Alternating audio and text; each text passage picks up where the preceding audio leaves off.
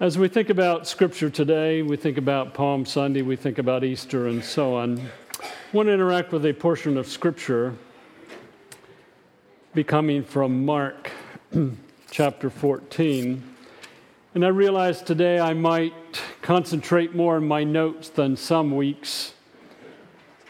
And part of the reason that may be true is for the simple reason there's some things that I want to say, and I want to say them in a given way, and I don't want to deviate from that.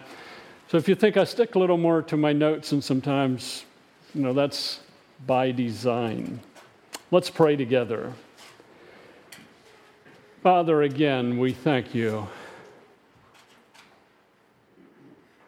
that in your justice, you remain just by providing Christ as a penalty for our sin. And then you can justify us.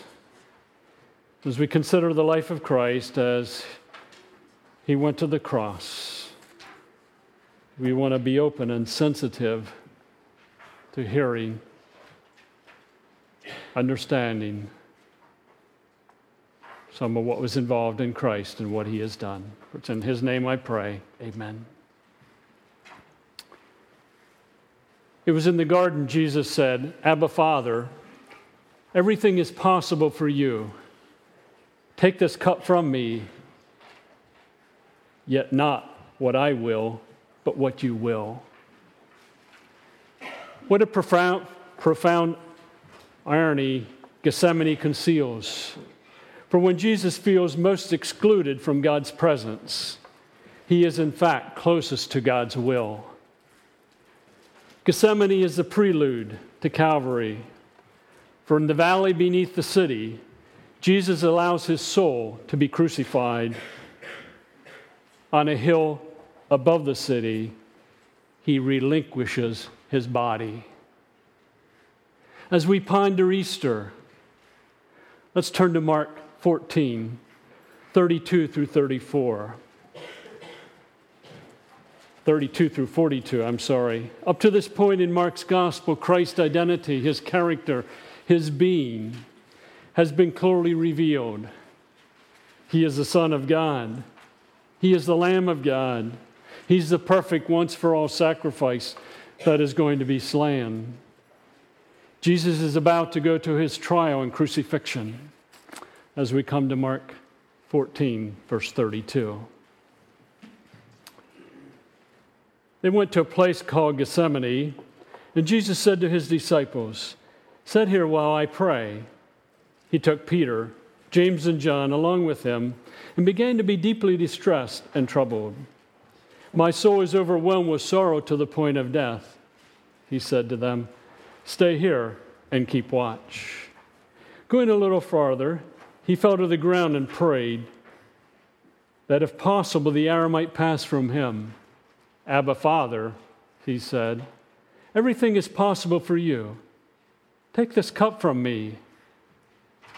Not, yet not what I will, but what you will. Then he returned to his disciples and found them sleeping. Simon, he said to Peter, are you asleep? Could you not keep watch for one hour? Watch and pray so that you will not fall into temptation. The spirit is willing, but the body is weak. Once more he went away and prayed the same thing.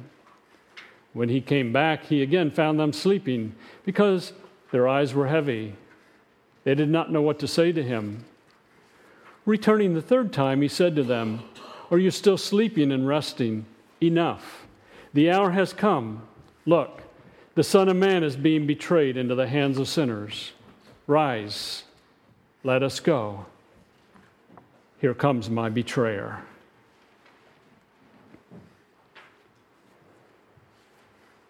James Edwards says in his commentary in Mark In the Last Supper, Jesus spoke of the bread and wine as representations of his body and blood poured out for many. The relinquishing or relinquishment of Jesus' body on Golgotha, however, depends upon the prior surrender of his will to the Father. That surrender took place not on a hill outside of Jerusalem, but in a valley beneath it. According to Mark, the decision to submit to the Father's will causes G- Jesus greater internal suffering than the physical suffering on Golgotha. The cross is a matter of heart before a matter of the hand, a matter of the will before it is empirical reality. End of quote. Jesus is in the garden. The garden of Gethsemane being outside of Jerusalem. And you see, if you look closely, the Garden of Gethsemane, right here, listed, is where Jesus would have gone with his disciples to pray. And again, another drawing just to illustrate where the garden would be. And apparently was commonplace for Jesus to go there with his disciples.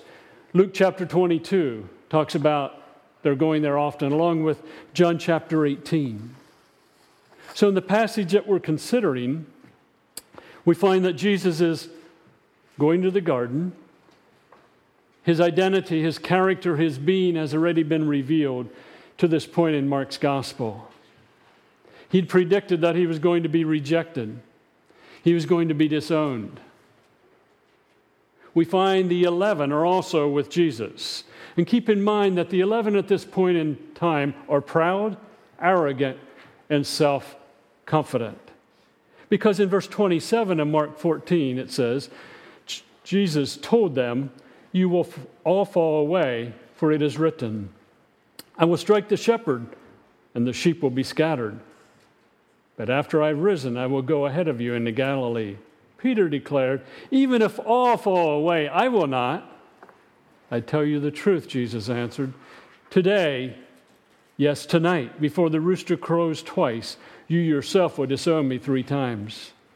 But Peter insisted emphatically, Even if I have to die with you, I will never disown you. All the others said the same. Proud, arrogant, self sufficient, we will not deny the Lord.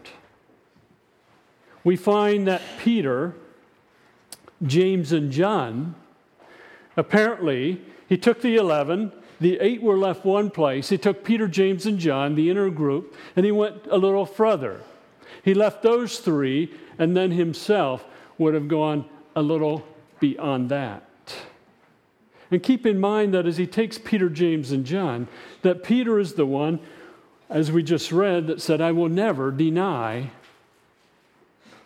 you, Lord. It was James and John who wanted to be on his right hand and his left hand in eternity. Eight, three, and Jesus. And it is in that context that he says to Peter, James, and John in verse 34 or verse 33, before he says to them, he is deeply distressed and troubled. And the idea beyond, behind deeply distressed is to be amazed, to be awestruck, to be alarmed. His soul is troubled. It means to be deeply distressed. And then he says to the three, My soul is overwhelmed with sorrow to the point of death. Overwhelmed is to be burdened with grief, to despair unto death. My soul is overwhelmed with sorrow to the point of death. Stay here and keep watch. Stay here and be attentive. Stay here and be vigilant. Stay here and be circumspect.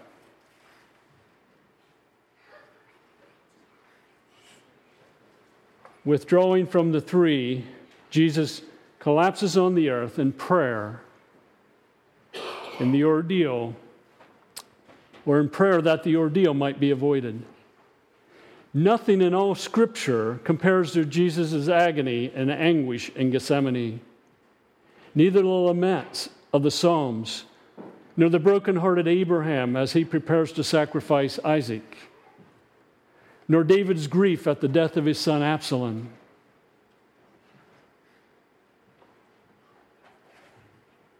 Luke speaks of Jesus sweating, as it were, great drops of blood that fell to the ground. The suffering of Gethsemane left an indelible imprint on the early church, according to Hebrews 5. The grim reality of Gethsemane is a guarantee of its historicity. We can scarcely imagine the early Christians, and especially Mark, who accentuates Jesus' divine authority, inventing a story of such torment. The very torment provides a sad clue to Jesus' understanding of his impending death. Why, we may ask, is Jesus so assailed by the prospect of his death? Surely we know individuals who face death with greater composure and courage than Jesus. Did not Socrates greet death as a friend and a liberator to a better life? Did not the Stoics preach serene resignation to fate? Why does Jesus, who has foreseen his death and marched resolutely to Jerusalem to meet it, now kind of back off before it? The answer must be that Jesus is aware of facing something more than simply his own death. In 1045, he speaks of the purpose of the Son of Man to give his life as a ransom for many. That was the objective description of his purpose. Now we hear the subjective experience of it. In Gethsemane, Jesus must make the first payment of that ransom to will to become the sin bearer for humanity. Jesus stands before the final consequence of being the servant of God, pierced for our transgressions, crushed for our iniquities. It's one thing, as fearful as it may be, to answer for our own sins before a holy and almighty God. Who can imagine what it would be like to stand before God Almighty, to answer for every sin, crime, and act of malice and injury and evil in the world. In submitting to the Father's will bearing the sin of many, interceding for transgressors, Jesus necessarily experienced an abandonment and darkness of cosmic proportions. The worst prospect of becoming sin bearer for humanity is that it spells out complete alienation from God an alienation that will shortly echo above the desolate landscape of Calvary. My God, my God, why have you forsaken me? I want you to ponder for a minute Christ for an eternity past, having intimate communication with his Father.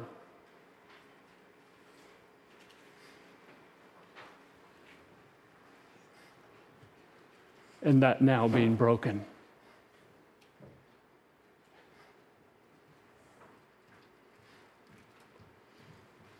I've been through grief with a lot of older people. Been married 50 or 60 years and they miss their mate very, very greatly. Here is Jesus looking at the cross, an eternity past of intimacy with his Father.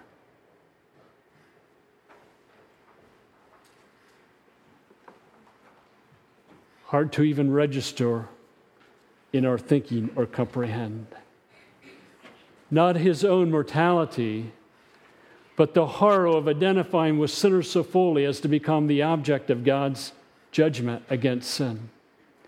It is this that overwhelms Jesus' soul to the point of death.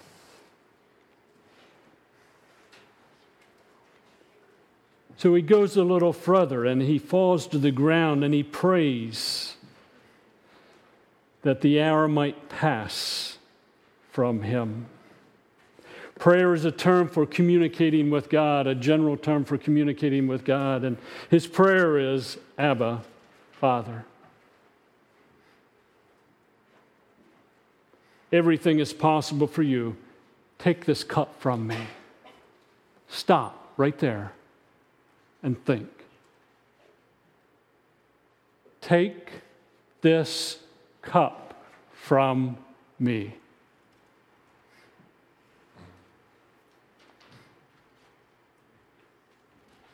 The father's obvious answer was no.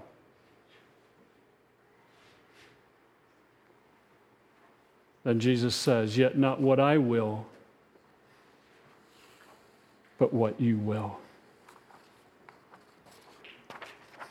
Only in Mark's gospel does Jesus call God Abba, a term of intimacy, a term of trust, a term of affection. The other three gospels simply say Father.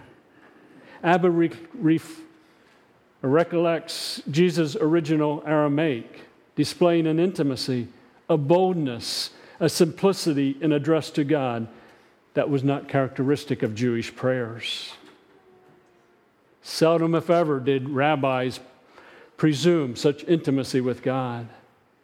Abba provides a crystal clear, crystal clear view into Jesus' conscious of being God's Son and of his willingness to drink the bitter cup of suffering as inescapable consequences of his complete trust in his Father. Gethsemane presents us with a uniquely human interplay between the heart of the Son and the will of the Father. The prayer of Jesus is not the result of calm, absorption into an ever encompassing divine presence, but an intense struggle with the frightful reality of God's will and what it means to fully submit to it. The fundamental humanness of Christ is in the prayer is evident. Take this cup from me. We have a human looking at the cross. Take this cup from me.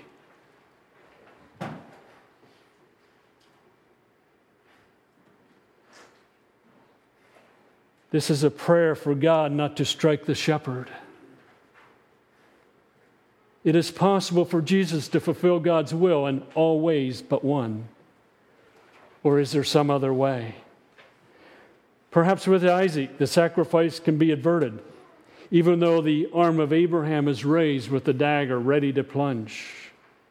The plea of Jesus suggests that he is genuinely tempted to forsake the role of a suffering servant. He's fully man he's being tempted. Nevertheless, his will to obey the Father is stronger than his desire to serve himself. Throughout his ministry, he has disavowed every exit ramp from the pathway of suffering servanthood, including the temptation to remain with Moses and Elijah in glory in Mark chapter 9. His will conforms to his knowledge of God's will to undergo the baptism to accept the cup, to meet the hour. Not what I will, but your will be done. Reflect on the distress of Jesus, the humanity of Jesus, and the nature of his prayer.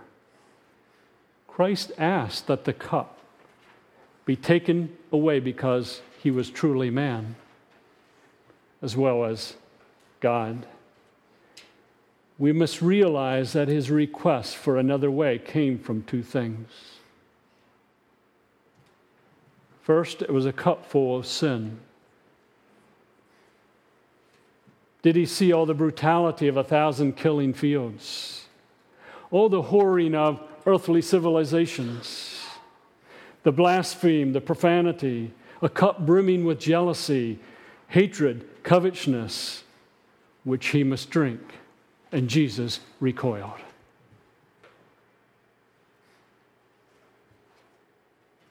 Second, He saw that it was a cup full of judgment. As sin bearer, he became the object of the Father's holy judgment against sin.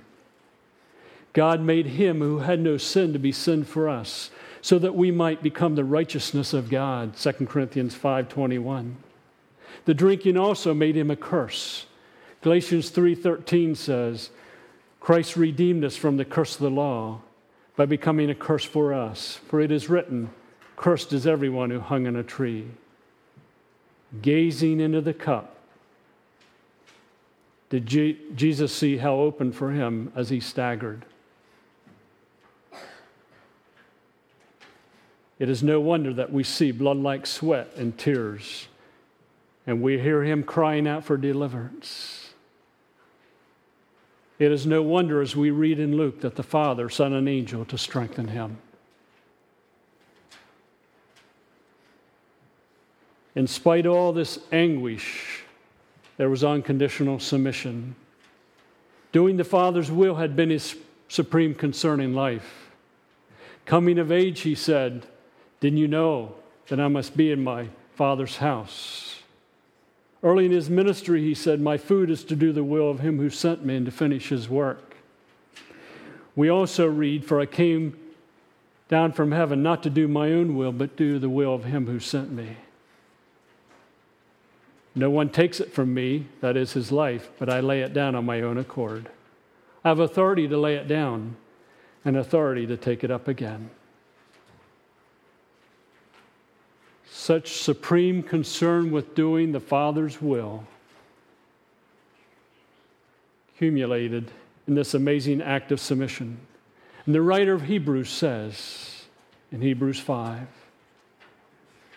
During the days of Jesus' life on earth, he offered up prayers and petitions with loud cries and tears to the one who could save him from death. And he was heard because of his reverent submission. Although he was a son, he learned obedience from what he suffered. And once made perfect, he became the source of eternal salvation for all who obey.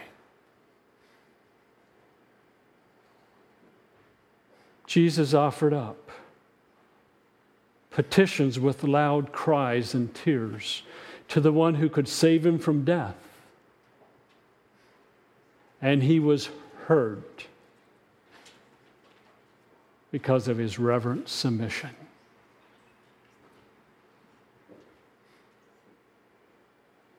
In the greatest display of obedience that'll ever be known, Jesus took the full cup of man's sin and God's judgment, looked, shuddering in, into its depth, and in an act of his will, drank it all. What was it that got Jesus through this? From earth's level, it was his life of dependent prayer. There are three recorded incidents of prayer in Mark's gospel Mark 1, 35, Mark 6, 46, and here. The setting is similar in all three of them it's night, it's solitude, and demonic pressure. And the positioning of the passage at the beginning and in the middle and in the end of Mark indicates that prayer is to be understood as being fundamental to the life of Christ. Without prayer submitting to his Father, he would have never made it. He prays for an hour. Verse 37 he returned to the disciples and found them sleeping. Simon, are you asleep? Could you not keep watch for one hour? Watch and pray so that you will not fall into temptation. The spirit is willing, but the body is weak. Jesus uses questions quite often as he ministers to people Simon, are you asleep? Could you not keep watch with me for one hour? Could you not be vigilant for one hour? Remember, Peter's the one who said, I will never deny you.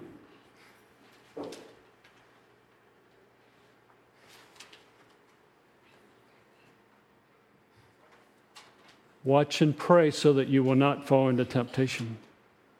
Peter, watch and pray so that you won't fall into temptation. The spirit is willing, but the body is weak. The inner person may be willing, our desires may be correct. But he says, Peter, the body is weak. So, what does Jesus do? Verse 39 Once more he went away and prayed the same thing Abba, Father, everything is possible for you. Take this cup from me, yet not what I will, but what you will. What did Jesus do? Jesus went away. From the three, he watched and he prayed. He was vigilant. He was talking to his father. He had said to the three, Watch and pray. He says to Peter, Watch and pray. Why? So that you don't fall into temptation. The reason for watching and praying is because of the temptation. To fall means to enter into or partake of. Apparently, Peter needed to watch in prayer, he would fall into temptation. He found them sleeping, but he again wants them to watch and pray. I think we need to understand that Jesus' invitation to invite what you might call the inner circle, Peter, James, and John, to be with him in Gethsemane, was not because he needed company, but because they needed to learn the secret of steeling their lives for service. The scandal of their failure later that night could not be suppressed and underlines the necessity of what Jesus was teaching for the church at large. See, when Jesus was overwhelmed with sorrow to the point of death, he says, Stay here and keep watch. He wanted them to observe his battle. Luke tells them that he even stated the reason pray that you will not fall into temptation. If they had watched closely and entered into prayer like his, they would have found the strength necessary to make it through later that night. They dozed off despite the noisy combat of the suffering Christ. Jesus desired so much that they would learn from him that in the midst of his unparalleled agony, he returned twice more to look at his three weak followers. Jesus, who strengthened himself through prayer while asking that the hour might pass from him, accepted it, saying, The hour has come. In verse 41, and went out to drink the cup to win the greatest battle that was ever won. The disciples all failed, and significantly, Peter, who fell asleep three times, went out to deny his Lord the same number.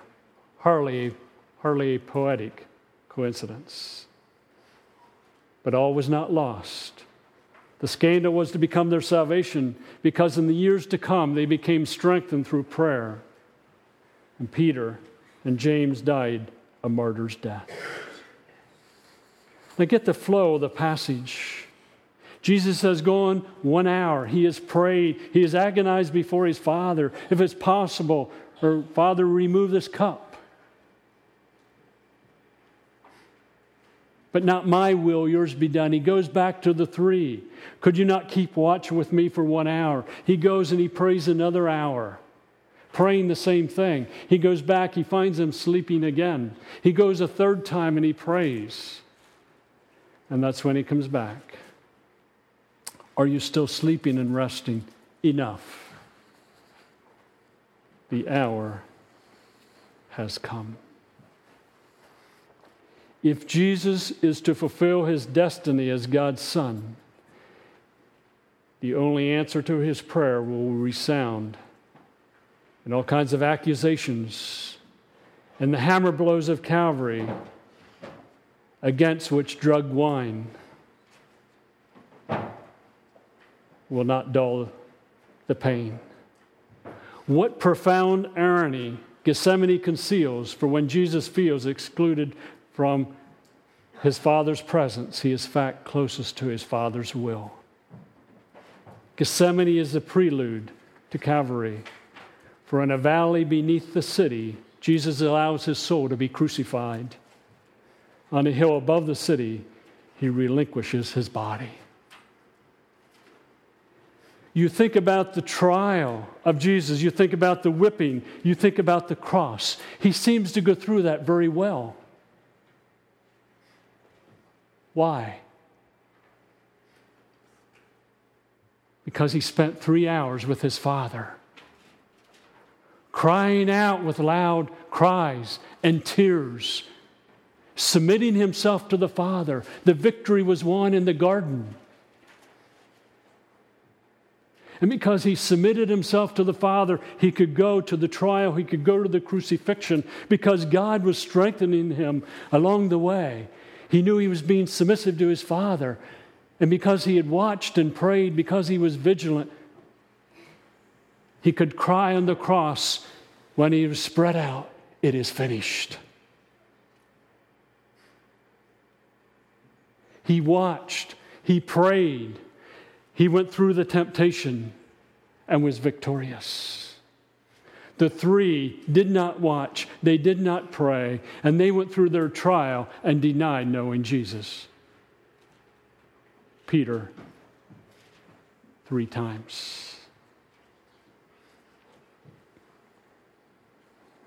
The unique one is totally surrendered to his Father and prepared for temptation through watching and praying for three hours. He can walk through the temptation victorious. Now, I pose a question in light of what we're discussing. Mark was probably written to the Roman believers. How did the Roman believers hear this text? I'm convicted or convinced of the fact that as you read and understand the background of what the Roman believers are going through, they're being persecuted for their faith. Some are lighting Nero's garden, some are being thrown to animals. And I think they would hear Jesus saying to them, Watch and pray.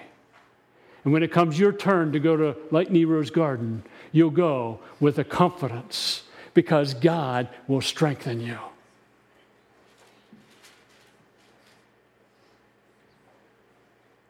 Tomorrow night, when it's Charlie's turn to go to the Lions, and the next night, when it's Arden's, they will walk out resolute and with confidence that they're living for the eternal and not for the present because they have watched and they have prayed.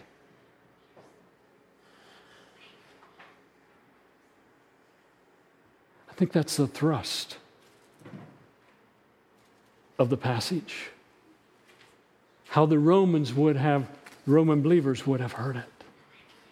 So, a couple applications as we wrap it up. We are in a battle. Peter, James, and John were in a battle. The eight were in a battle. Judas has already gone off. Jesus is in a battle.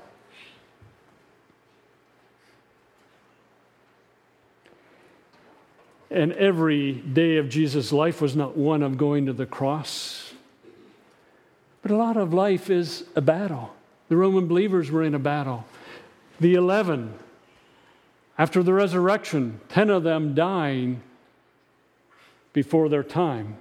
Only John apparently dying a natural death, and he was still went through some difficulty because of his faith. They were in a battle. It seems like watching and prayer involves open, honest talking with our Heavenly Father in deep confidence concerning the trials we know we will face. This definitely involves surrender to God's will. That is a passion to obey Him open, honest communication with God as we're entering into a temptation gives the victory before the temptation.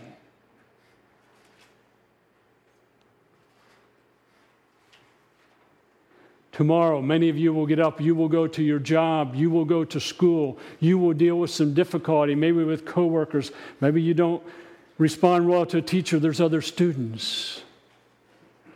Watch and pray before you enter into that. Lord, I want to obey you. I want to have a godly attitude. I want to work as unto you. I want to study as unto you. I want to be kind, and Christ is my life and you will walk through it because you have watched and prayed. Ruth Ann and I have been married over 40 years. And we've been married long enough to know that we don't get up every morning and say, Boy, honey, you just look so great. This is going to be a fabulous day. And we have a fabulous day every day.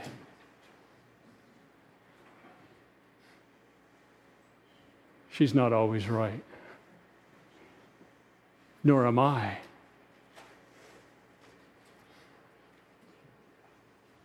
Lord, I'm a husband today. I want to love my wife. I want to lead my wife. I want to nurture her. I want to cherish her. I don't have the ability to do that, but Christ is my life. Keep me sensitive. I've watched, I've prayed, ready to be a husband to my wife or Ruth Ann, to me or to you as a husband or a wife. I've been a father for over 40 years, and fathering is not always easy. Kids can try you, and just because kids are older doesn't mean that you don't interact with them. So, Lord, I'm a father today. I'm a mother today. I want to live in light of the fact that Christ is my power. There's going to be some times today where the kids may try me as a mom or a dad, and I might be ready to lash out, and I might be ready to say things that I shouldn't. Father, I just submit to you. I want to be humble. I want to be gentle. I want to be patient. I want to bear with my kid children. Watch and pray so that you don't enter into temptation.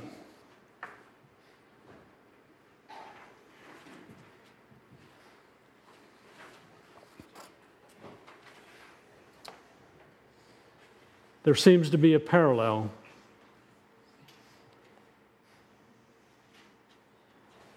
Ready already discussed some examples.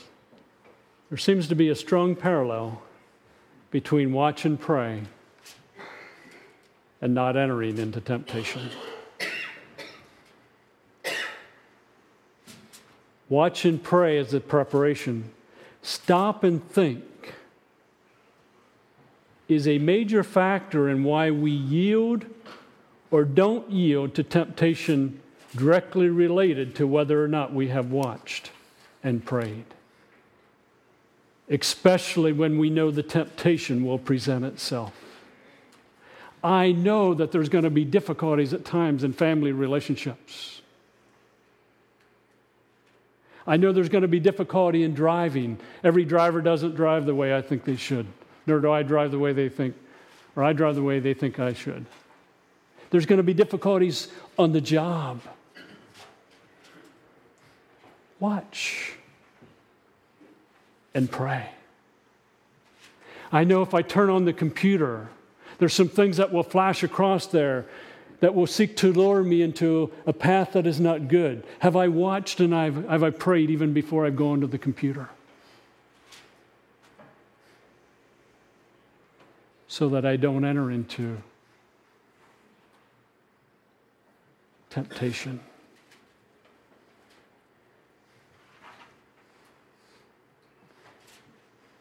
Didn't say avoid the temptation, not entering into it.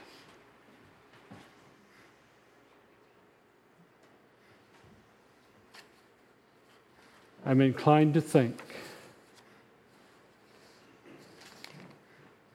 Maybe we don't need as many steps to victory in temptation over worry and fretting and other items if we chose, chose to simply watch and to pray.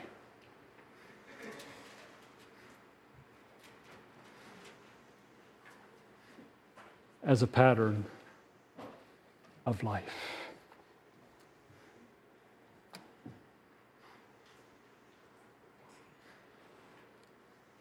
We can celebrate Easter because of the surrender of Jesus in Gethsemane, which allowed him to be crucified on the cross.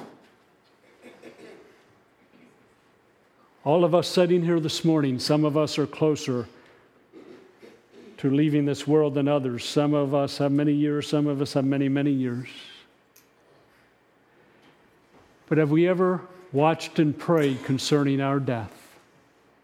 And the agony that we might go through the years before death and say, God, there may be physical suffering before my death.